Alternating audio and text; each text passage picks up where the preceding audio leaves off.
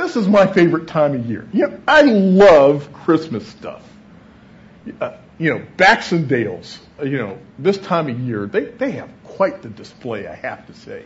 And, and, you know, when, when, when, when I get back to Fort Worth, because I'll, I'll, I'll drive to Vegas tomorrow and fly out Tuesday, you know, there's a number of places that have a lot of Christmas displays when I get to DFW, and, and I'm going to visit a lot of those places, you know, after seeing my folks and everything. But, but you know, um, this time of year is more than about lights and presents and a lot of the stuff that people say that Christmas is about.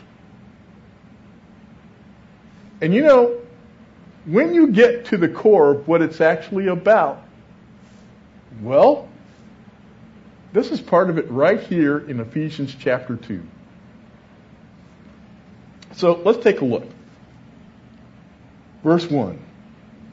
And you were dead in the trespasses and sins in which you once walked, following the course of this world, following the prince of the power of the air, the spirit that is now at work in sons of disobedience, among whom we also once lived in the passions of our flesh, carrying out the desires of the body and the mind, and were by nature children of wrath, like the rest of mankind. But God, but God, being rich in mercy, because of the great love with, with which He loved us, even when we were dead in our trespasses, made us alive together with Christ. By grace you have been saved and raised us up with him and seated us with him in the heavenly places in Christ Jesus, so that in the coming ages he might show the immeasurable riches of his grace in kindness toward us in Christ Jesus. Let's pray. Lord, we are just so thankful for, for all the ways in which you've blessed us, but Lord, we are so especially thankful for the gift of your Son, our Lord Jesus Christ, and what he did for us on the cross. Lord, help us to remember these days and, and every day of the year all that you have given us, all that you have done for us, and all that you are continuing to do through us in Christ. Help us, Lord, to draw closer to Him. Help us, Lord, to glorify Him in all that we say and do. These things in Jesus' name we pray. Amen. Now, you know, um, Bill covered um, the last part of chapter 1 last week, and I'd like to read just a little of that before we, we dive into our, our, our section of Scripture this morning because I, I, I think it helps give us some perspective.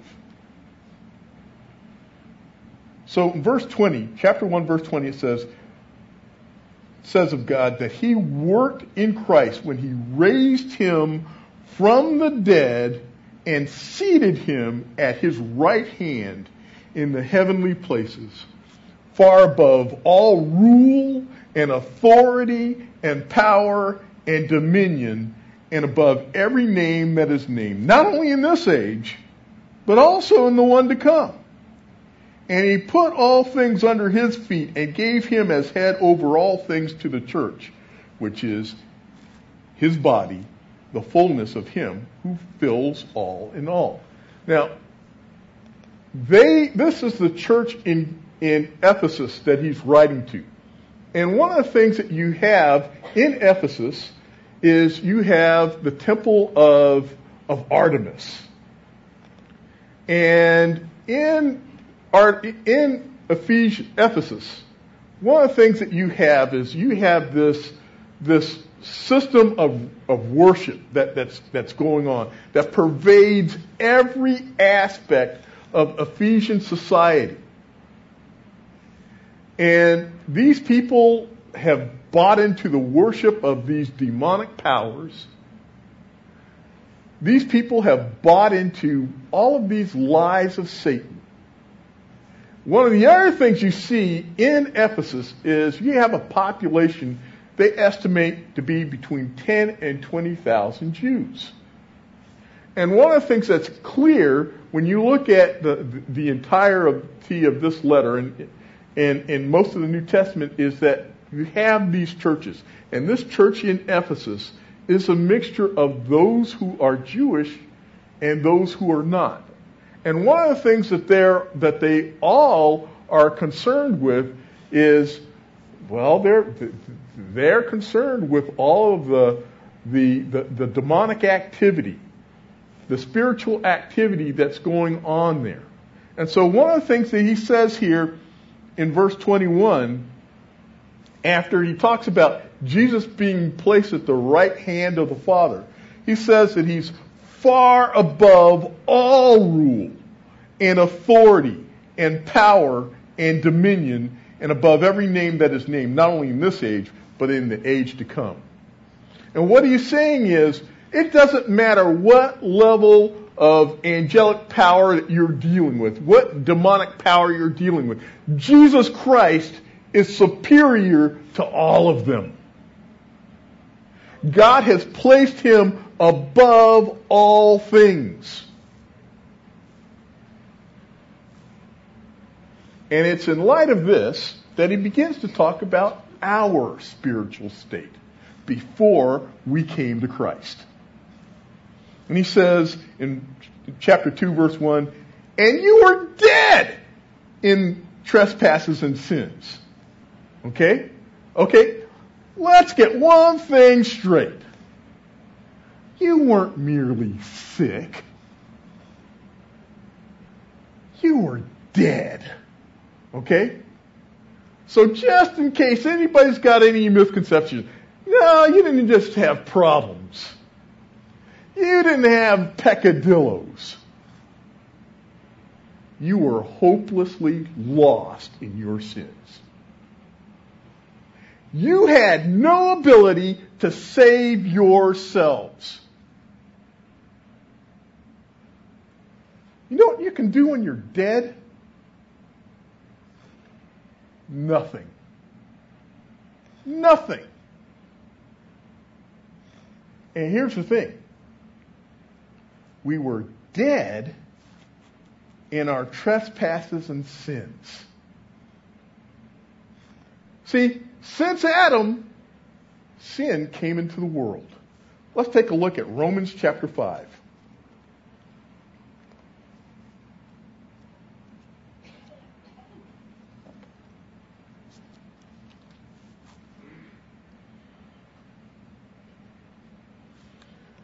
Now let's go to verse 12.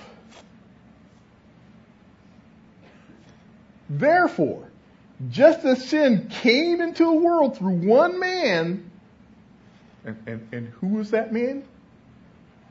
Adam. Therefore, just as sin came into the world through one man, and death through sin, so death spread to all men, because all sinned. For sin was, sin indeed was in the world before the law was given, but sin is not counted where there is no law. Yet death reigned from Adam to Moses, even over those whose sinning was not like the transgression of Adam, who was a type of the one who was to come.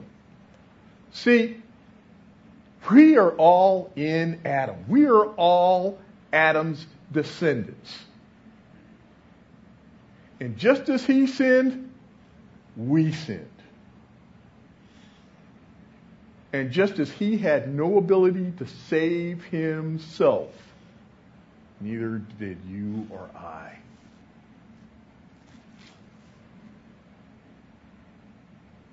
Let's take a look at Colossians chapter 2.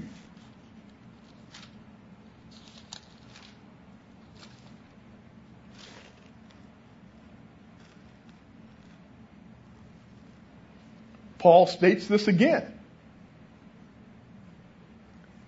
And you, chapter 2, verse 13, And you, who were dead in your trespasses and the uncircumcision of your flesh, God made alive together with him, having forgiven us all our trans, trans, transgressions, and by canceling the record of debt that stood against us with its legal demands.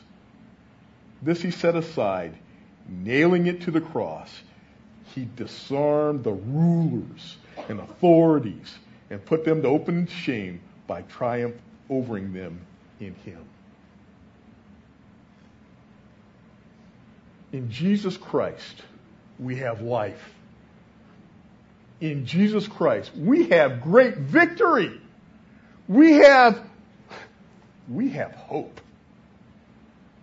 You know, sometimes I look around at some of the things happening in this world, and yeah, it can be pretty discouraging. But if you have Jesus Christ today, you have reason to hope. Back to Ephesians chapter 2. And you were dead in the, in the trespasses and sins in which you once walked, following the course of this world, following the prince of the power of the air, the spirit that is now at work in the sons of disobedience.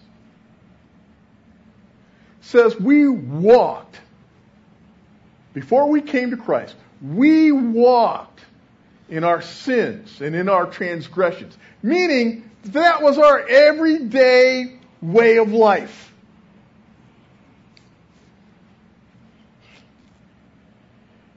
He says that we are following the course of this world.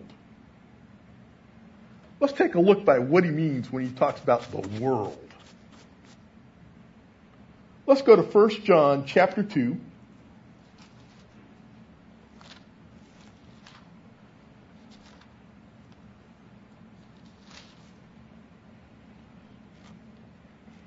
Now let's go to verse 15.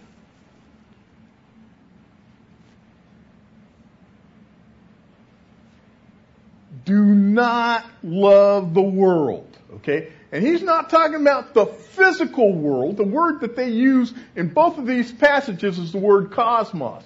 It means system. It means order.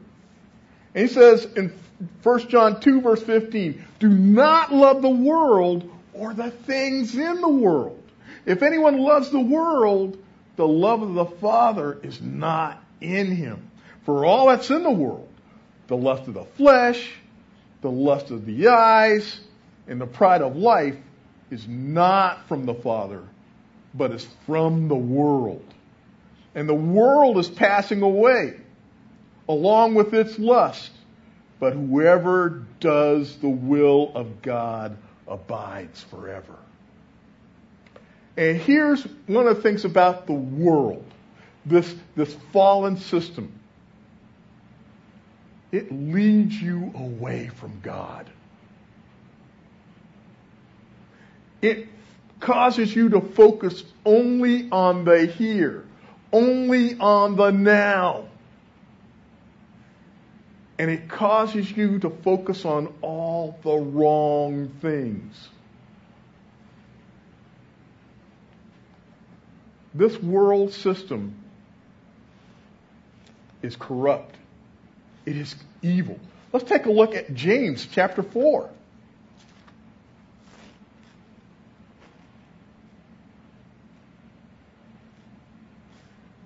Now let's take a look at verse 4. You adulterous people. Do you not know that friendship with the world is what? Huh? It's enmity with God. Folks, you and I should not be thinking, should not be living, should not be acting like those who are in this world. we should be thinking about, well, we should be thinking primarily about Christ. We should be thinking about the plans that He has for us, the things that He wants for us to do.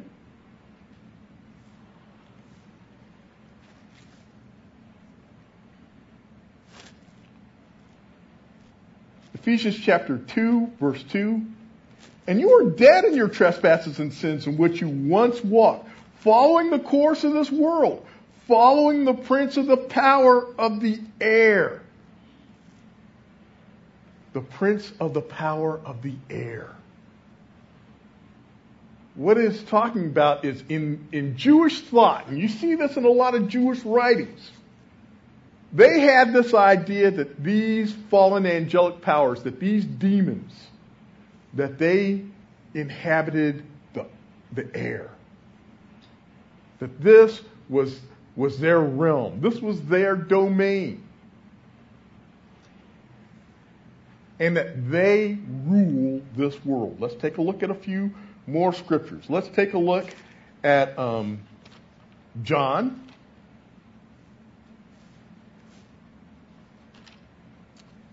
And let's take a look at verse 12, uh, chapter 12, I'm sorry.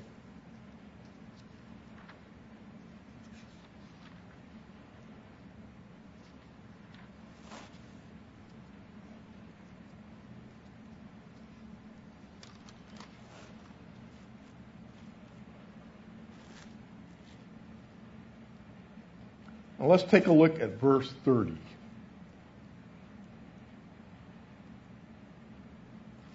Jesus answered, This voice has come not has come for your sake, not mine. Now this is the judgment of this world.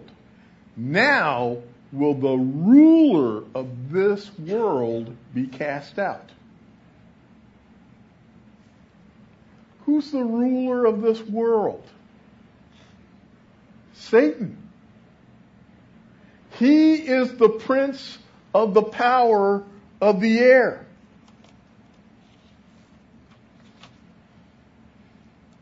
Let's take a look at John chapter 14.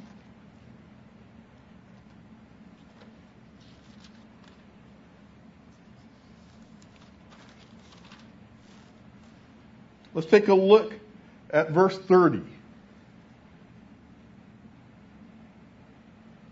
I will no longer talk much with you, for the ruler of this world is coming.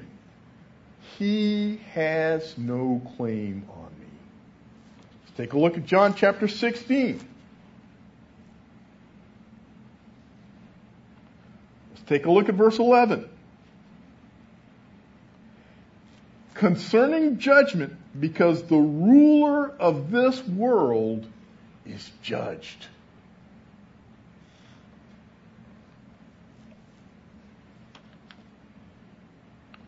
You know, um,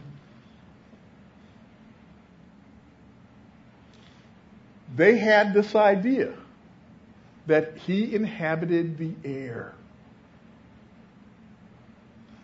And that basically they had rule over us. Something else. Let's take a look at Ephesians chapter 2, verse 2. He says, In which you once walked, following the course of this world, following the prince of the power of the air, the spirit that is now at work in the sons of disobedience. Now, one of the things you find in Jewish thought is you, you find that you have the sons of the covenant who are faithful. You have the sons of light who are faithful. And in contrast, you had the sons of disobedience. Or the sons of this age. The sons of this age because they're only living for the here and the now.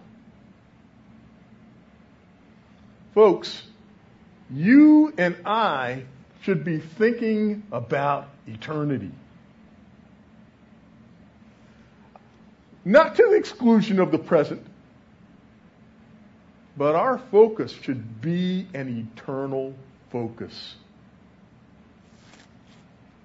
But we were like these people. We walked in our sins and transgressions, following the course of this world, following the prince of the power of the air, the spirit that's now at work in the sons of disobedience. That's where we were. and if that's not bad enough, verse 3 says, among whom we all once lived in the passions of our flesh, carrying out the desires of the body and the mind, and were by nature children of wrath like the rest of mankind. You know, one of the things I find interesting here is he talks about our passions.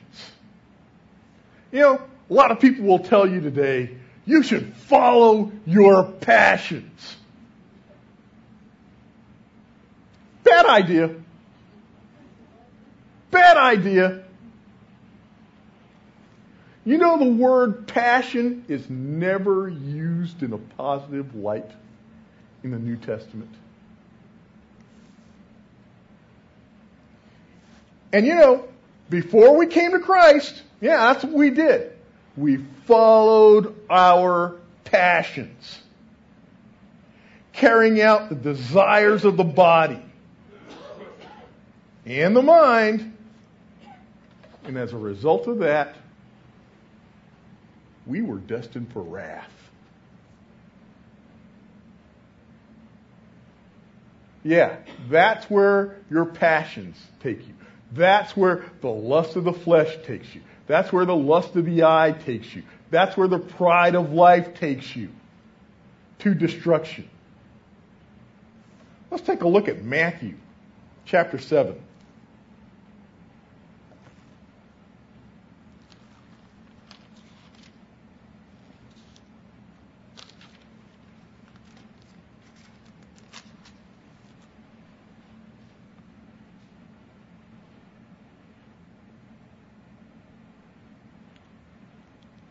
Verse 13. Enter by the narrow gate, for the gate is wide and the way is easy that leads to destruction. And many are those who enter by it. For the gate is narrow and the way is hard that leads to life, and few there are who find it. One of the things it says here is it says that the way is broad and the way is easy that leads to destruction. By the way, um, the further east you get, it seems like pretty much every every town has a a Broadway Baptist church or something like that. Broadway is probably not a good name for a church. Just saying. But one of the things it says, the way is broad and the way is easy that leads to destruction. The word for leads in the Greek word is the word apagusa. And it carries the idea of one who's in chains and you are being dragged off to your execution. And if you are following your passions, if you are following your lusts, if you are going the way of this world, that's exactly what's happening. You're being dragged off to your eternal execution. And you don't even realize it.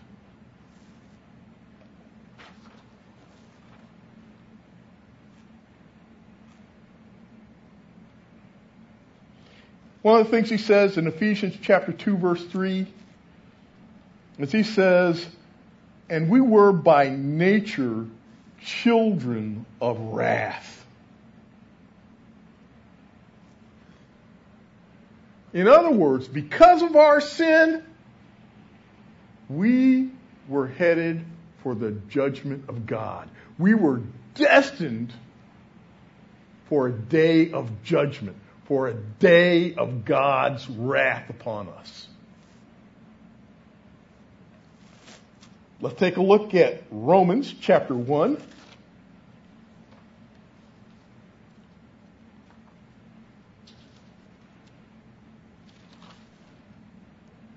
Verse 18.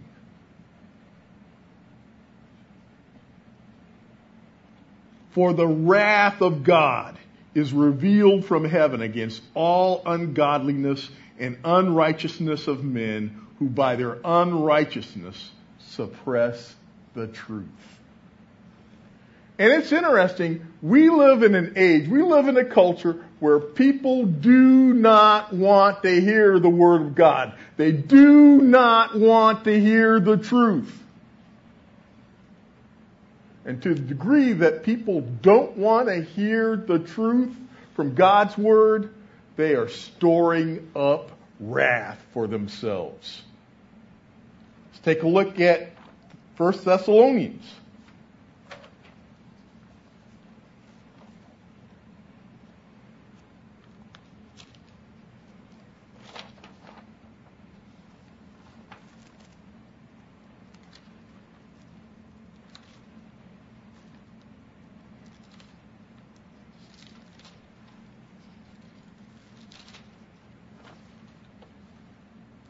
First Thessalonians chapter 1.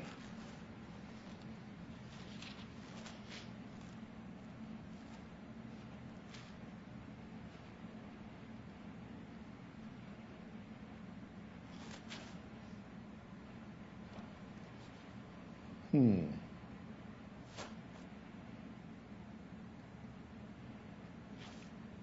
Oh, wrong verse there. First Thessalonians chapter 5 sorry.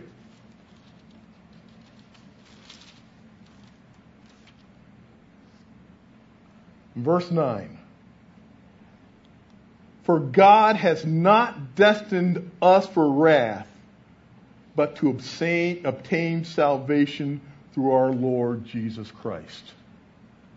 Jesus Christ saves us from the wrath that is to come to all those who do not belong to him.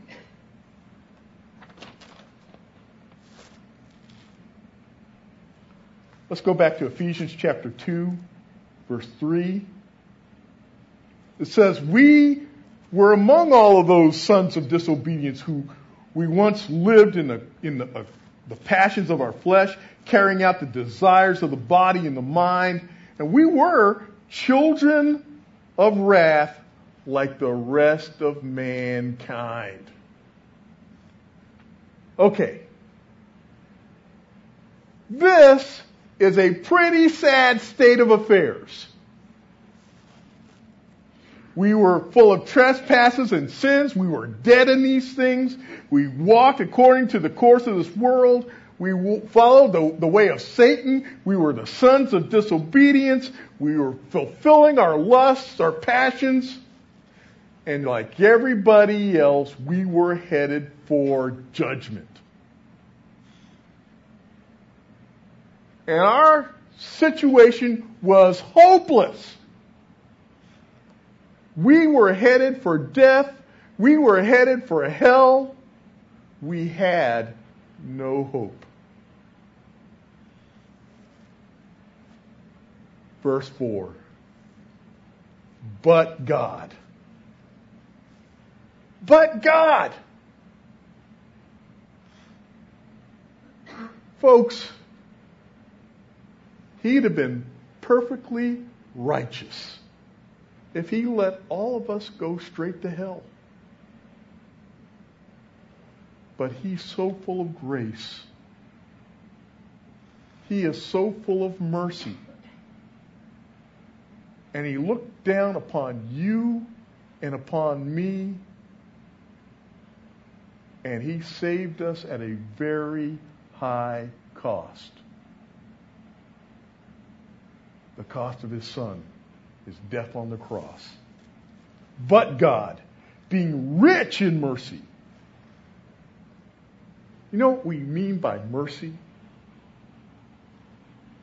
By mercy, what we mean is that He does not give us what we deserve.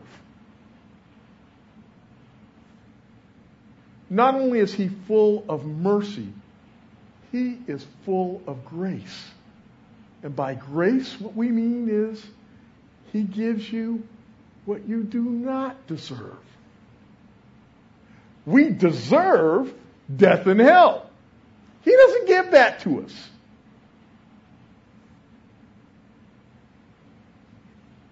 We don't deserve to be his children. We don't deserve to go to heaven. But if you are in Christ, that's what he has for you.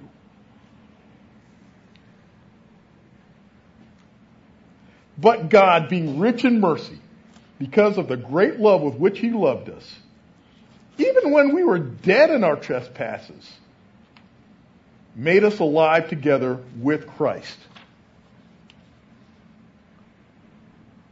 Let's take a look um, at Exodus chapter 34.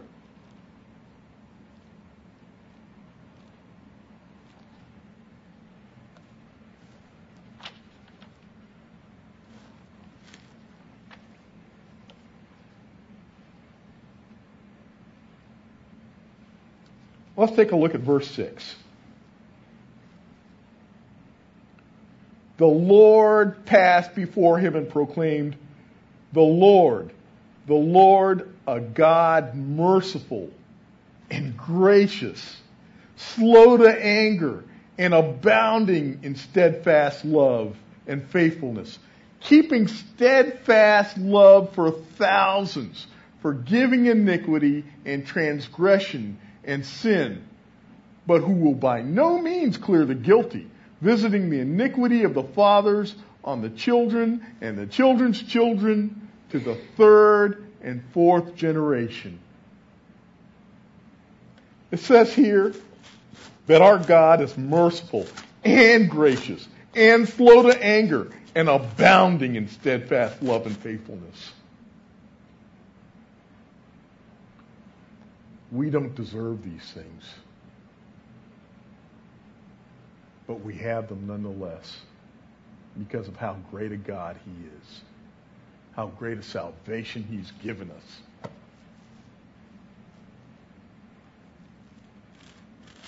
Ephesians chapter 2 verse 4, but God being rich in mercy because of the great love with which he loved us,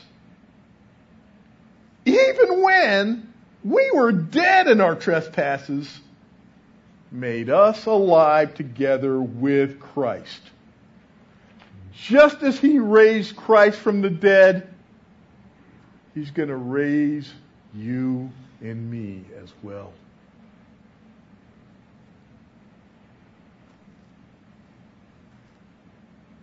By grace you have been saved and raised us up with him.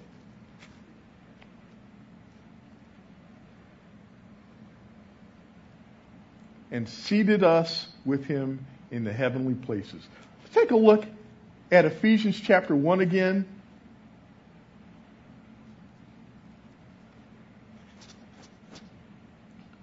Let's take a look, starting with verse 15.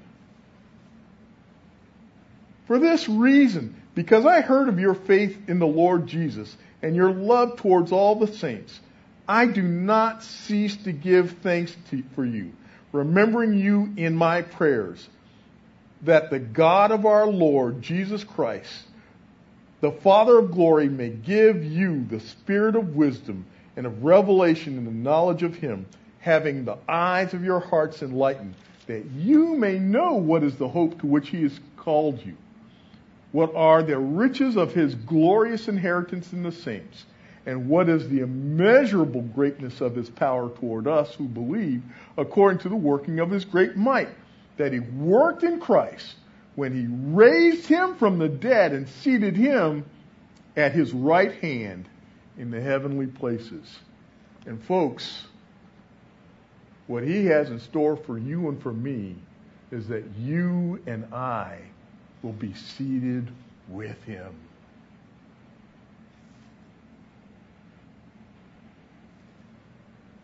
Verse 6 again says he raised us up with him and seated us with him in the heavenly places in Christ Jesus. Why? So that in the coming ages, he might show the immeasurable riches of his grace in kindness toward us in Christ Jesus. See, in Jewish thinking, there were two ages. There's this present age, which is an age of darkness, an age of sin. And then there was the age to come. And in this coming age, it would be a day of light. It would be a day of hope. It'd be a day of the glory of God. And in between those two ages was going to be a time of great tribulation. And the thing that he has for you and for me, he has, instead of wrath for us, he has this day of glory appointed for us. A day when we will be seated with him. And a day in which he will be able to show the immeasurable riches of his grace. See, this life, the best it gets is only so good. The best it gets. And those good times are fleeting. This life is a vale of tears. Folks, if you belong to Christ, you should not be hoping for this life. I mean, look, we, we should strive to do our best in this life, but you know, the thing is, our possessions lie in eternity. Our hope lies in eternity with Christ. And we should live in light of that. In light of all that He is going to do. And, and folks, we cannot imagine all that He's going to do for us, all that He has done for us all that He is going to show us in eternity to come. All that He's going to show us in this new age. It's far beyond what we can imagine.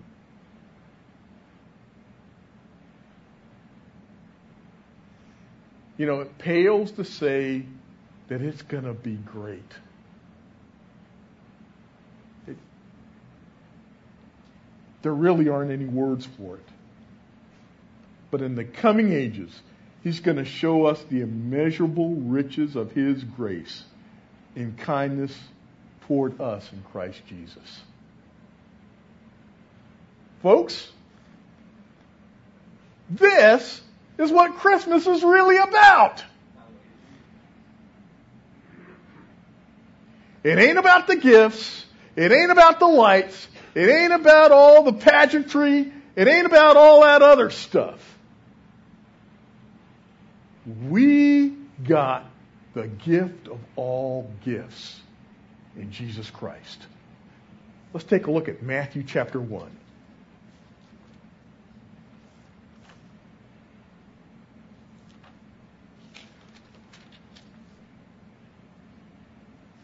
Let's start with verse 18.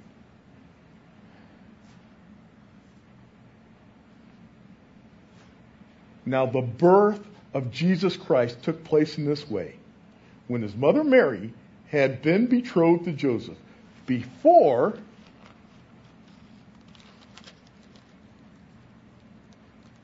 these pages are thin, hard to turn. Before they came together, she was found to be with child from the Holy Spirit. And her husband Joseph, being a just man and unwilling to put her to shame, resolved to divorce her quietly. But as he considered these things, behold, an angel of the Lord appeared to him in a dream, saying, Joseph, son of David, do not fear to take Mary as your wife, for that which is conceived in her is from the Holy Spirit. He shall bear a son, and you shall call his name Jesus, for he will save his people from their sins. This is why he came. To save us from our sins. Let's take a look at Luke chapter 2.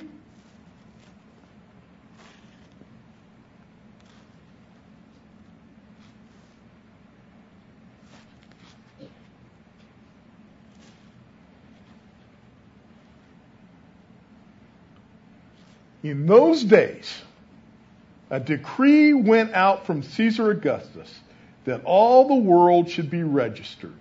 And this was the registration when Quirinius was governor of Syria. And all went to be registered, each to his own town. And Joseph also went from Galilee, from the town of Nazareth to Judea, to the city of David, which is called Bethlehem, because he was of the house and lineage of David to be registered with Mary, his betrothed, who was with child. And while they were there, the time came for her to give birth. And she gave birth to her firstborn son and wrapped him in swaddling clothes and laid him in a manger because there is no place for them in the inn. And in the same region, there were shepherds out in the field, keeping watch over their flock by night and an angel of the Lord appeared to them, and the glory of the Lord shone around them, and they were filled with great fear. And the angel said to them, Fear not, for behold, I bring you great good news of great joy that will be for all this people. For unto you is born this day in the city of David a Savior who is Christ the Lord. And this will be a sign for you that you will find a baby wrapped in swaddling clothes and lying in a manger. And suddenly there was with the angel a multitude of the heavenly hosts praising God and saying, Glory to God in the highest, and on earth peace among those with whom he is pleased. This is the first part of the salvation that He has given us. That He came, that He lived, that He was born as a child, just as you and I, that He lived a life, a full life, but He was crucified on the cross for your sin and for mine.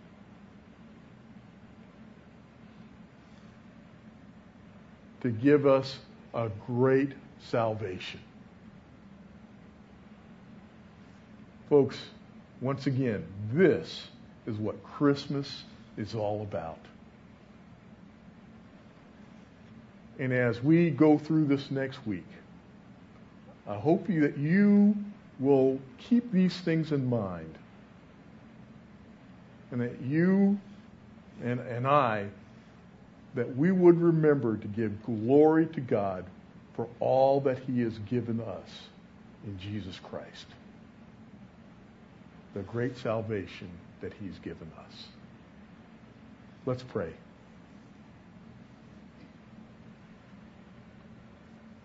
Lord, we are so very thankful that you did everything for us that you are giving everything to us. Lord, help us to keep our eye fixed on eternity and not just the here and the now. Lord, help us walk in accordance with your spirit. Lord, help us to walk in accordance with your love. Lord, help us to glorify your holy name in all that we say and in all that we do. These things in Jesus' name we pray. Amen.